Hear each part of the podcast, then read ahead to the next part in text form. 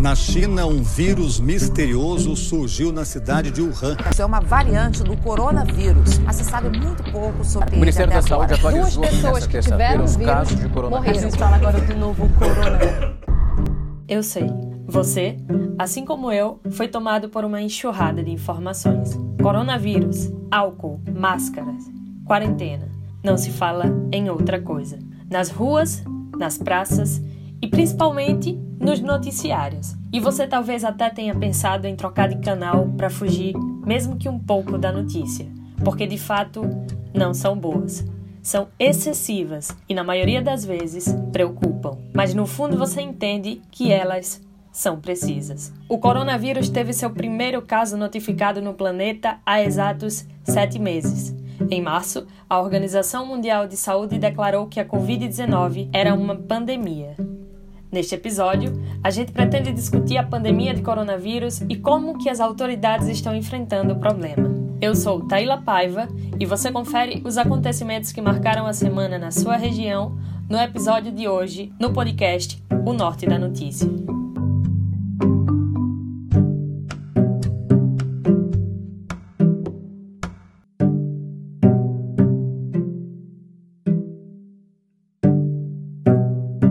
Para debater sobre as medidas de proteção contra a Covid-19, convidamos dois prefeitos da cidade da Rota Ecológica: o prefeito Sérgio Lira, de Maragogi, e o prefeito Henrique Vilela, da cidade de Porto de Pedras.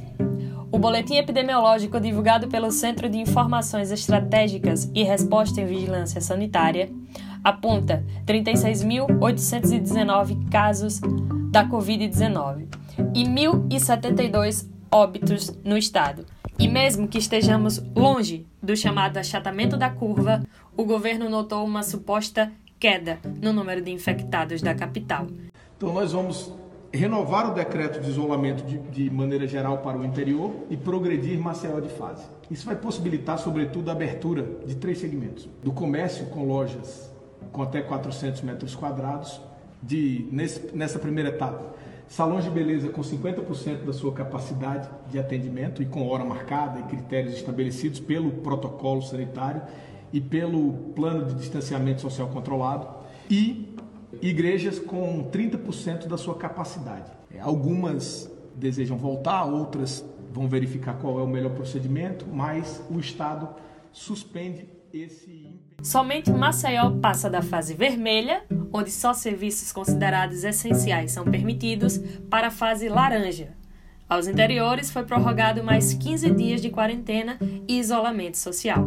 Mas a notícia parece não ter agradado a todos os gestores. Nós entramos em contato com o prefeito de Maragogi, Sérgio Lira, para que ele nos contasse mais sobre quais medidas vem adotando no combate à Covid-19. Queria que o senhor iniciasse explicando quais as medidas o senhor já adotou e quais as que o senhor pretende adotar no combate à Covid-19 no município. Bom, nós começamos inicialmente como estratégia três pontos principais: a vacinação em massa. Quem de fato tivesse um, um resfriado, sintomas de síndrome gripal, provavelmente seria Covid. Nós montamos o nosso hospital de campanha, tornamos a nossa UPA referência para receber esses pacientes de urgência e emergência, inclusive de síndromes gripais. Nós disponibilizamos uma pousada para internar as pessoas que não podiam ser tratadas em casa na aplicação desses recursos. E então a gente instituiu a governança. Foi com a governança que a gente tem enfrentado a pandemia. E já estamos pensando, pelo sucesso que obtivemos, de abrir paulatinamente, a partir do dia 8 de julho deste mês, a economia do nosso município. Partindo para um, uma pauta puxando para o lado da economia. O senhor acabou de falar que possivelmente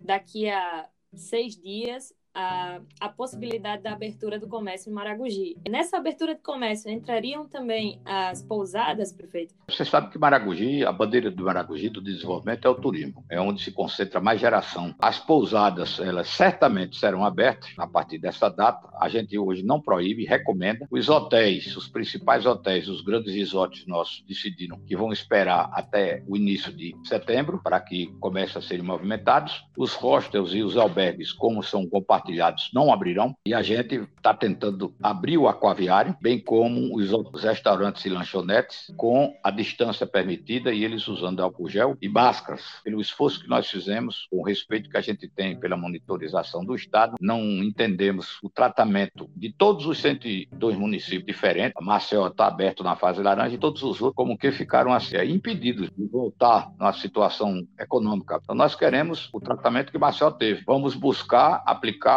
a faixa laranja em Maragogi. Contrariando o último decreto do governador Renan Filho, o prefeito finaliza dizendo que não só restaurantes, pousadas e comércios serão abertos, como também áreas de lazer. A gente vai abrir praias. Não vamos permitir aglomeração, mas as praias serão abertas para exercícios, caminhadas, é, banhos, desde que não haja aglomeração. Nós vamos fiscalizar isso, mas a gente vai brigar pelo espaço da gente nessa abertura.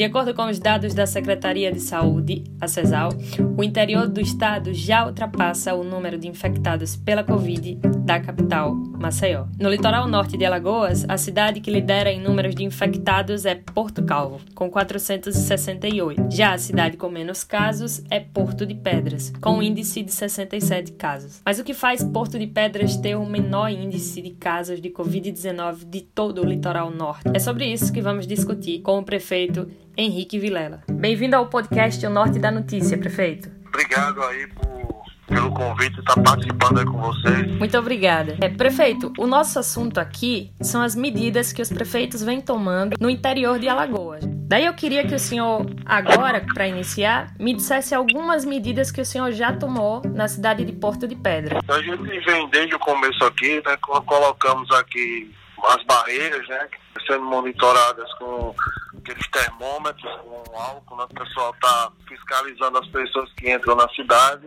Temos também aqui médicos plantonistas diariamente aqui no município. Também fizemos uma, o centro de triagem e a gente vem fazendo o nosso protocolo aqui é o seguinte: as pessoas que são assim, que chegam no posto central, elas passam por uma triagem. A partir daí, aquelas que apresentam sintomas, elas começam a ser monitoradas. Quando chegam no décimo dia dessas pessoas, elas são aquelas que dão positivo, elas já saem com o kit de medicamentos aqui do município. Totem com álcool e gel nos, nos pontos, não só nas, na, nos órgãos públicos, mas na loteria, nos bancos aqui populares, né? O senhor falou das barreiras sanitárias. As barreiras sanitárias vêm dando resultado? As pessoas têm parado, têm respeitado? Nós temos aqui três estradas no município, que liga Porto e Pedro da São Miguel, a balsa que liga Porto e Pedro da Japaratinga e a principal que é que liga Porto Calvo. Nós temos lá pessoal da saúde, da ação social e da guarda municipal,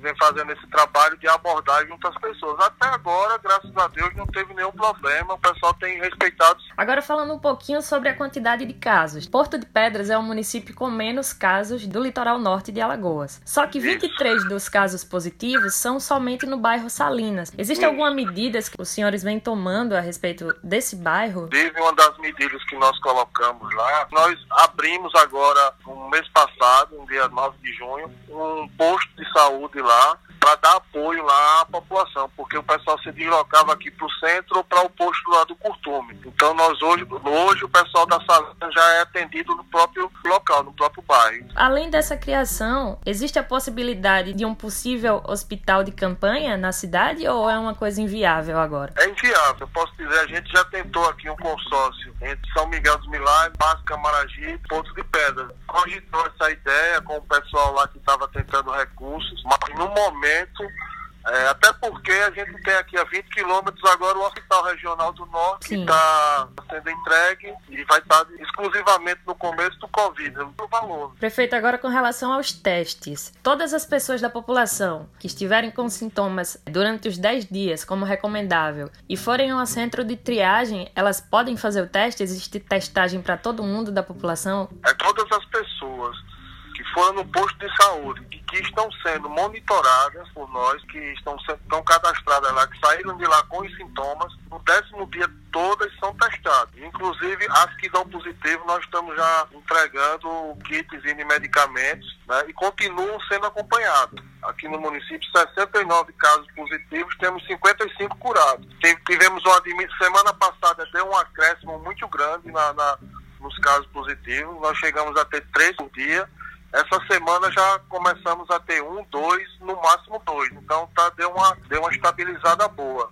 Inclusive, nós, há 15 dias atrás, começamos a colocar por localidade, para mostrar à população, conscientizá-las mais ainda de que aonde tem os, os maiores casos. Então, assim, está funcionando bem porque o povo começou a, a se preocupar e dizendo, olha, nas Salinas tem, tem bastante caso, na Tatuapé tem menos. Então, assim, o pessoal está sabendo onde está o foco no município. Recentemente houve uma enchente. Muitas pessoas ficaram desabrigadas, algumas receberam ajuda da prefeitura, outras da população, mas as pessoas ficaram alojadas em escolas, em creches. Como é que funciona agora a medida de proteção da Covid para essas pessoas? Essas pessoas que ficaram três ou quatro dias no maior número aglomerado nas escolas. A gente tentou o máximo dividi-las. No clube lá da Laje, ficaram duas famílias só. No colégio lá da Laje, nós temos lá quatro salas de aula, ficaram três famílias. O local onde tinha mais gente era na laje. As pessoas começaram já a voltar para as casas, nós já estamos ajudando. Alugamos algumas casas para algumas, algumas famílias. Hoje nós temos no município ainda duas famílias ainda nos colégios, que nós já estamos providenciando a remoção dessas famílias.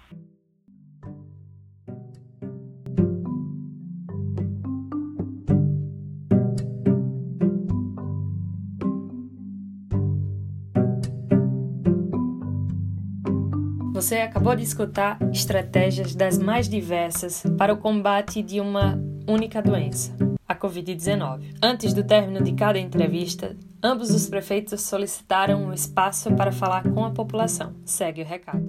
É até um apelo que eu faço para que, para que as pessoas nos ajudem nisso aí, fiquem o máximo que puder em casa e usem os equipamentos de EPI se a população não nos ajudar, todo, tudo que a gente fizer, todo esforço será em vão.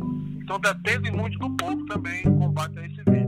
O Brasil é imenso. O estado de Alagoas é muito grande. Então nós sabemos e temos consciência do que é que se pode ser feito. A gente tem ouvido infectologistas, tem ouvido as pessoas que monitoram e também tem ouvido a nossa comunidade. É possível é possível que a gente comece realmente a voltar. Eu não digo o novo normal, porque o novo normal não existe nem existirá. É uma nova fase que a gente vai passar depois dessa pandemia.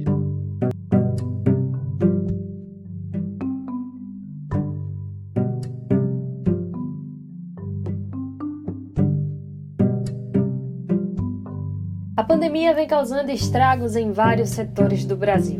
Um deles é a cultura, considerada por muitos o último segmento a voltar às atividades normais.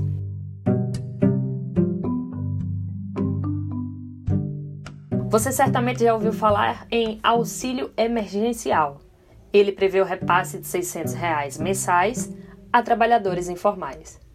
O que talvez você não saiba é que o setor da cultura, desde o início da pandemia, foi deixado de lado por cerca de cinco meses pelo governo vigente. Os setores culturais e criativos no Brasil movimentam 171,5 bilhões de reais por ano, o equivalente a 2,61% de toda a riqueza nacional, chegando a empregar aproximadamente 837 mil profissionais. Imagina toda essa classe parada em meio a uma pandemia. Conforme muita luta no setor, uma lei foi criada. E segunda-feira foi marcada por novas medidas no governo federal Federal. Entrou em vigor a Lei Aldair Blanc, que destina 3 bilhões de reais para amenizar os impactos da pandemia no setor cultural. O valor será dividido em parcela única e distribuído entre estados e municípios. A lei de emergência cultural estabelece ações que garantem a renda emergencial para aqueles que trabalham direta ou indiretamente na cultura. E com Alagoas não foi diferente. Alagoas receberá o valor de 57 milhões de reais. Esse valor será dividido entre estado e municípios.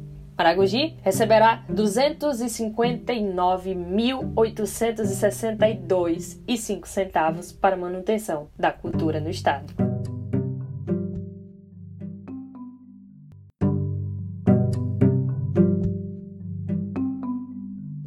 Mercado, um espaço popular onde os diversos segmentos da sociedade se reúnem e interagem, seja para negociar ou para se divertir. Algumas pessoas chegam até a produzir a chamada memória afetiva de quem cresceu frequentando esses lugares. A informalidade dos espaços e da freguesia cria um certo aconchego para quem tem o hábito de frequentá-los. A teoria é boa, mas a prática nem sempre consegue acompanhar. Moradores do Passo de Camaragibe denunciam abandono no mercado público, chegando a citar desde a falta de limpeza em um local que fornece alimentos até a falta de estrutura. A população usa das redes sociais para denunciar, com provas através de imagens e fatos.